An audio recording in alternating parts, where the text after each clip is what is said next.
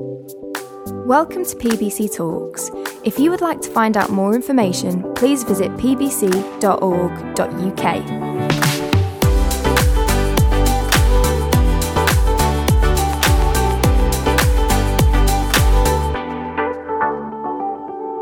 Hey, good morning. My name is Ruben. I'm one of the leaders here at Poynton Baptist Church. So, COVID 19, the coronavirus, originated in the Chinese city of Wuhan at the back end of last year and has quickly spread to become a global crisis. In the Chinese language, it's uh, alleged that the word crisis can be translated into English using two different characters, using two different uh, contradictory English words. The first one is the word danger, but the second is the word opportunity. Danger and opportunity. Now, there's some controversy about whether that's the best translation or not, but whatever, coronavirus, COVID 19 is certainly a time of danger for our world, but also a time of opportunity. Let's think about danger. Clearly, COVID 19 is a time of danger. Let's talk about the death rate 150,000 deaths worldwide, 15,000, 10% of those in the United Kingdom. It's certainly a time of danger. Let's think about infections rate 2.2 million infections cases worldwide, 110,000 in Britain. It's a time of danger. Let's think about work. So many people have been put on furlough. So many people have lost their jobs. The gig economy has disappeared. People worried about money. It's a time of danger. But it's also a time of great poverty. People sleeping in homeless shelters where there's no chance to self isolate. People on universal credit not knowing where the next bit of money, where the next food is coming from. COVID 19 coronavirus is certainly a time of danger. But then there's that second word, the word opportunity. Work in the 21st century is crazy. It's not like work ever before. People doing 50, 60, 70, even 80 hour weeks. And suddenly that's all come crashing down. Suddenly there has been opportunity to rest, opportunity to breathe, opportunity to reflect, opportunity for well being, opportunity for shalom and wholeness. One of the opportunities has been rest for individuals. Another of the opportunities has been rest for our world, for its climate. Fish now swimming in clear water in Venice. The smog above cities like Wuhan and, and, and the cities of the United Kingdom disappearing, even the ozone layer apparently being repaired by the Almighty God of heaven and earth. Opportunities. But then there's one more opportunity, and that opportunity is all about that word mission all about that word evangelism, all about making Jesus famous, all about making Jesus known, all about being the hands, the feet, the voice, the heart, and even the presence of Jesus in this world. Suddenly, coronavirus has given us an opportunity for mission. And over the next few minutes, if you would bear with me, we're going to be checking out a story in the Bible all about mission, all about the kind of opportunities that we receive in this coronavirus COVID 19 crisis. So, if you've got a Bible, could you grab it? Uh, could you switch it on, open it up? And we're going to turn to the Gospel of John, chapter 21, verses 1 to 14. Now, the Bible's split into two. This is the second part of the Bible called the New Testament. 27 books in that New Testament. This is the end of the fourth book. John chapter 21, verses 1 to 14. This is the story immediately after Easter. It says this afterward, Jesus appeared again to his disciples by the Sea of Galilee. It happened this way Simon Peter, Thomas, also known as Didymus, Nathanael from Cana in Galilee, the sons of Zebedee, and two other disciples were together. I'm going out to fish, Simon Peter told them. And they said, We'll go with you. So they went out, got into the boat, but that night they caught nothing, absolutely Nout. Early in the morning, Jesus stood on the shore, but the disciples didn't realize it was Jesus. He called out to them, Friends, haven't you any fish? No, they answered.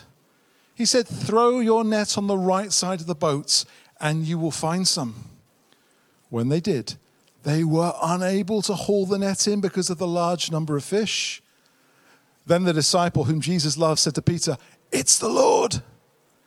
As soon as Simon Peter heard him say, It's the Lord, he wrapped his outer garment around him, for he had taken it off, and jumped into the water. The other disciples followed in the boats, towing the net full of fish, for they weren't far from shore, about a hundred yards. When they landed, they saw a fire of burning coals there with fish on it and some bread. Jesus said to them, Bring some of the fish you've just caught. So Simon Peter climbed back into the boat and dragged the net ashore. It was full of large fish, 153. But even with so many, the net wasn't torn. Jesus said to them, Come and have breakfast. None of the disciples dared ask him, Who are you? They knew it was the Lord. Jesus came, took the bread and gave it to them, and did the same with the fish. This was now the third time Jesus appeared to his disciples after he was raised from the dead. Wow. So that's one of my uh, favorite stories in the Bible. But to understand it, we have to understand a little bit of the backstory. And the backstory started about 10 days before on a Friday, which you and I know as Good Friday. There, the disciples of Jesus had stood beneath the cross of Jesus. They'd seen their Jesus, their friend, their hero, being nailed to that cross with nails smashed through his wrists and his ankles and being raised up to die. This was the Son of God. This was the one in whom they put their faith, they put their trust, they put their hope. They believed that he was God and now he was dead. Can you imagine their desperation? Can you imagine their tears of sadness? And yet, just two days later, on the greatest day in history, on the greatest day in the history of the whole wide world, on the very first Easter Sunday, their tears of sadness were transformed into rivers of joy because Jesus had defeated death. Jesus had burst out of the grave. Jesus was alive. He is risen. He appears to Mary Magdalene in a graveyard on Easter Sunday morning. He appears to his friends in an upper room in Jerusalem. He has defeated death. He's alive. He is risen. A week later, he does exactly the same. This time, a guy called Thomas is there, one of the disciples. Thomas doubted. He didn't believe that Jesus really had done what the others had said. And so Jesus said, Put your hands in my wounds. Thomas put his hands in the wounds and he believed. Jesus had defeated death. He was alive. He had risen. And he said these beautiful words to his disciples. John chapter 20, verse 21 Peace be with you. My shalom be with you. As the Father has sent me, so I am sending you. As my Father has sent me, so I am sending you. As my Father has sent me, so I'm asking you to go make me famous, to go tell the world about me, to go be my hands and my feet and my voice and my heart, and certainly my presence to a world. As I have been sent by Father God, so right now, disciples and friends, I am sending you. And those disciples, they received that invitation. But instead, they simply went fishing. Up in the Sea of Tiberias, the Sea of Galilee, up north in Israel, they went fishing, seven of them, the secret seven. That was Peter and James and John, Nathaniel and Thomas, and two others that the Apostle John, who, who, wrote this story, couldn't be bothered to write down. They go fishing. It's nighttime. They go and do what they've always done. They chuck their nets into the sea over the left hand side of their boats. They're experienced fishermen. They did this for a job. They're experts. They chuck their nets into the water in the same way as they've always done. And absolutely nothing happens. Absolutely nothing is caught.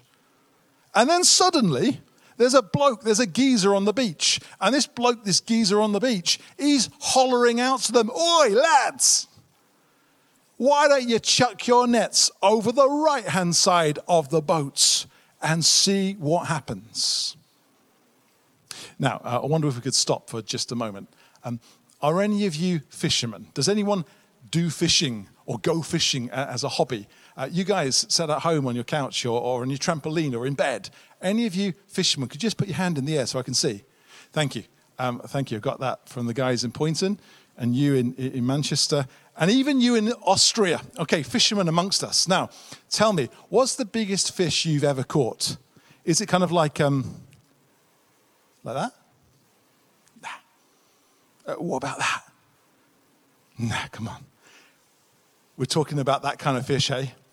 Now, you fishermen, um, are you the kind of people who would listen to a guy who's on a beach, who, who ain't done any fishing before, who is uh, hollering to you? He hasn't got any rod, he hasn't got any tackle with him. Would you take any notice of his advice from the beach?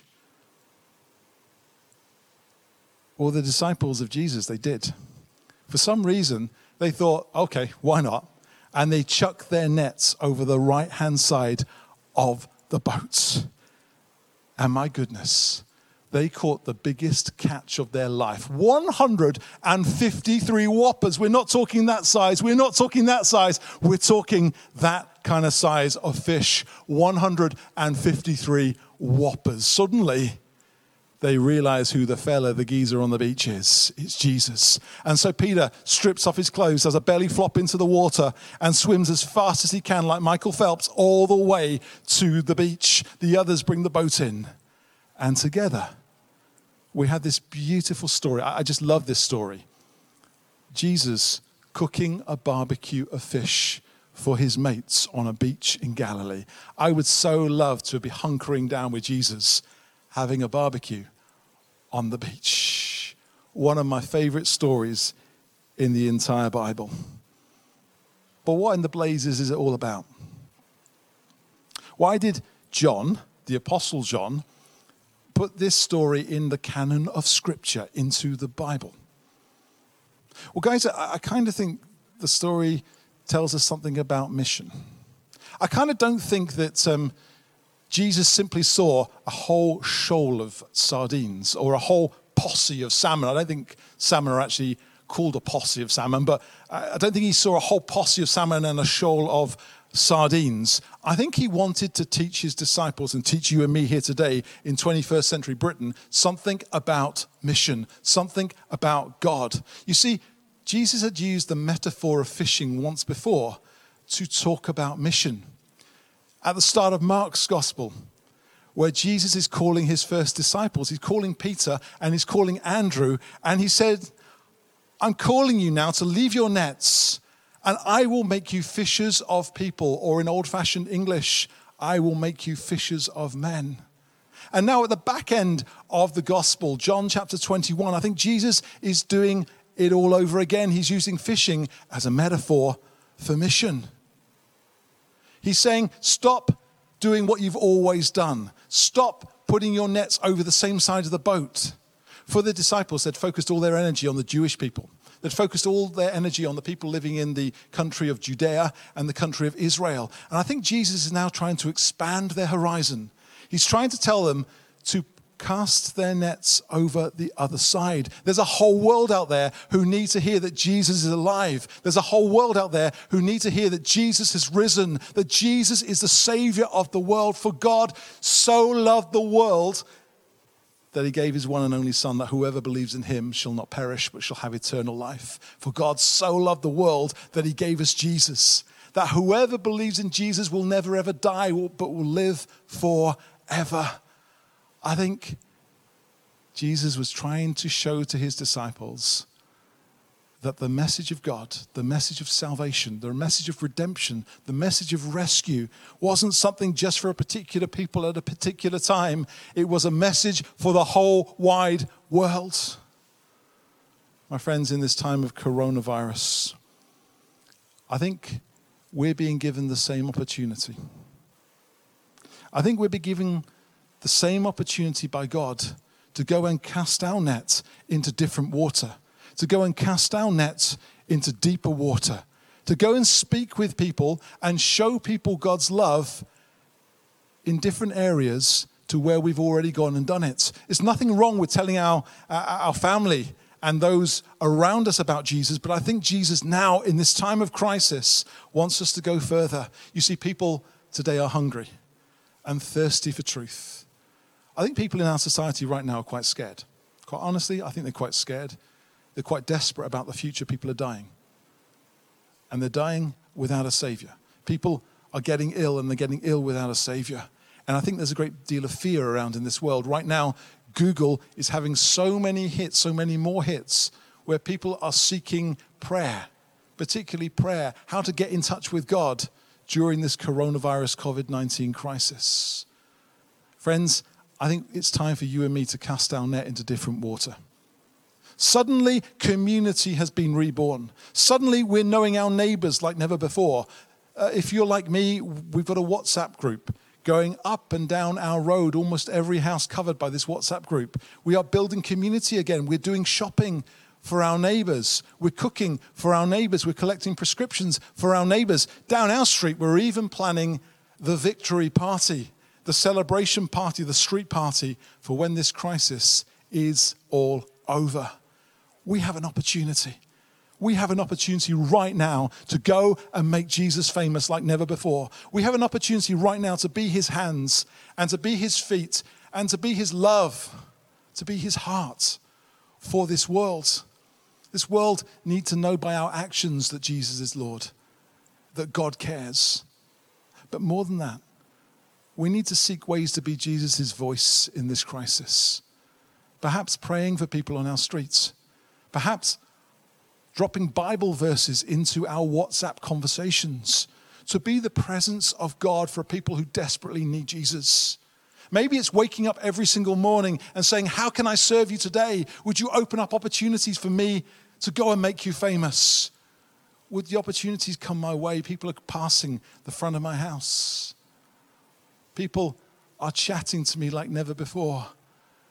Why don't we use those opportunities to tell them the greatest news in the whole wide world. Jesus has died for their sins. Jesus has released them into new life. All they have to do is say yes to Jesus.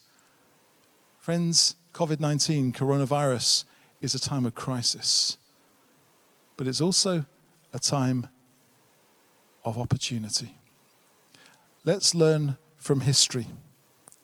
Those of you who were taking part in Spring Harvest this last week would have heard Pete Greig, the founder of 24 7 Prayer, talking about a crisis, an epidemic, a pandemic that happened in the year 251 in Carthage in North Africa. Carthage was then kind of the capital of the then known world. Uh, it was a bustling place, but suddenly epidemic and pandemic hit that place. And people were dying, and there were bodies on the streets. And the Christians were a persecuted group of people. But Cyprian, who was one of the church fathers, one of the bishops there in Carthage, said, Although you are persecuted Christians, do not flee. Do not flee from this persecution. Stay, get involved, nurse the people back to health. And the Christians, the Church of Jesus Christ in Carthage, did exactly that. They loved people, they cared for them, they nursed them back to health, they buried their dead, they supported them, they blessed them, they gave. And because of that, so many of the population of Carthage who had been persecuting the Christians, so many suddenly turned to Jesus and declared him as Lord and Savior. That can happen here in Poynton, in Manchester, in Cheshire, or wherever you are throughout this world. If only we will be hands and feet and voice of Jesus. For many years, I lived in the beautiful country of Croatia. Between 1991 and 1995, there was a terrible war of independence in Croatia between Croatian forces and Serbian forces. Many, many hundreds of thousands of people died. People were evicted from their homes. It was a, gr- gr- a brutal and horrible time. And yet, as the war started, the Church of Jesus Christ leapt into action, leapt into gear. They were the first group of people who provided humanitarian aid. They loved people, they housed people, they fed people, they watered people, they protected people. And as a result, people turned to their God. People turned to Jesus Christ like never before. I worked for the Baptist Union of Croatia back in the day. And in that short period, those four years, those churches doubled in size. People gave their lives to Jesus. It can happen here today. If only there would be courageous people, people who were prepared to make Jesus famous, people who were prepared to be the hands of Jesus, the feet of Jesus, the voice of Jesus, the heart of Jesus, and above all, the presence of Jesus. You and I are commissioned. You and I are called. This is our chance. Perhaps we are here for such a time as this, as Mordecai once said to Esther. Perhaps you are here for such a time as this. This is a time to stand up. This is the time to be bold and brave and rough and tough in order to make Jesus famous. Don't rely on my words. Listen to the words of Paul. Romans chapter 10. How then can they call on the one they've not believed in? And how can they believe in the one of whom they've not heard? And how can they hear without someone preaching to them? And how can anyone preach unless they are sent? My friends, today you are sent. This is your opportunity. Or the words of Jesus, Matthew chapter 28 Go and make disciples of all nations and baptize them in the name of Father and Son and Holy Spirit. My friends, Jesus is saying, Go. Or these beautiful words from the book of Acts, Acts chapter 1 and verse 8 But you will receive power from on high when the Spirit comes on you, and you will be my witnesses in Jerusalem, Judea, Samaria, and to the ends of the earth. Jesus is sending you today as his witness. This is coronavirus, this is COVID 19. This is a time of great, great danger. But this is a time of great opportunity. This is a time for us to shine for Jesus like never before. Can we pray together? Let's pray. I'm going to simply ask that you think about the person who first introduced you to Jesus. Was it a dad? Was it a mum? Was it a brother, sister, uncle, auntie? Was it a school teacher? Was it someone at church? Was it a neighbor? Who was the person who first introduced you to Jesus? Would you just give thanks to God for that person right now? Just in the silence where you are, just give thanks to God for that person.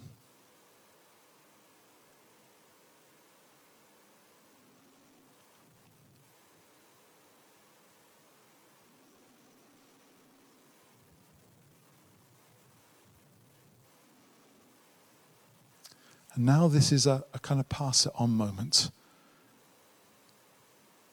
This is the chance right now to do to someone else what that person did for you. To go tell them about Jesus, to go show them Jesus, to go show them this God of amazing love, amazing generosity, amazing kindness, the God of creation, the God of salvation, the God who is Alpha and Omega, the beginning of life and the end of life, the God of heaven. Why don't you just make a promise that you will do your best for your God this week in sharing that love of Jesus with someone down your street? Why don't we just do that now?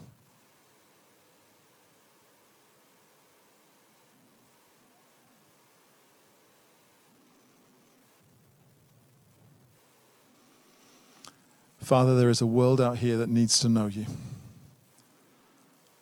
I don't believe for one moment that coronavirus came from you. But I do believe that coronavirus also gives us an opportunity to shine like stars in the universe, to punch some holes in the darkness of our world and let the light of Jesus shine through. And so we stand. We promise to serve you this week. Would you give us each an opportunity to go and make you famous this week? Would someone initiate a conversation with us that will lead to their eternity being blessed? So we shall go to stand beside the broken. We will go and feed the hungry. We will go and clothe the naked. We will go in your power, Holy Spirit, and make Jesus famous. In Jesus' name we pray. Amen.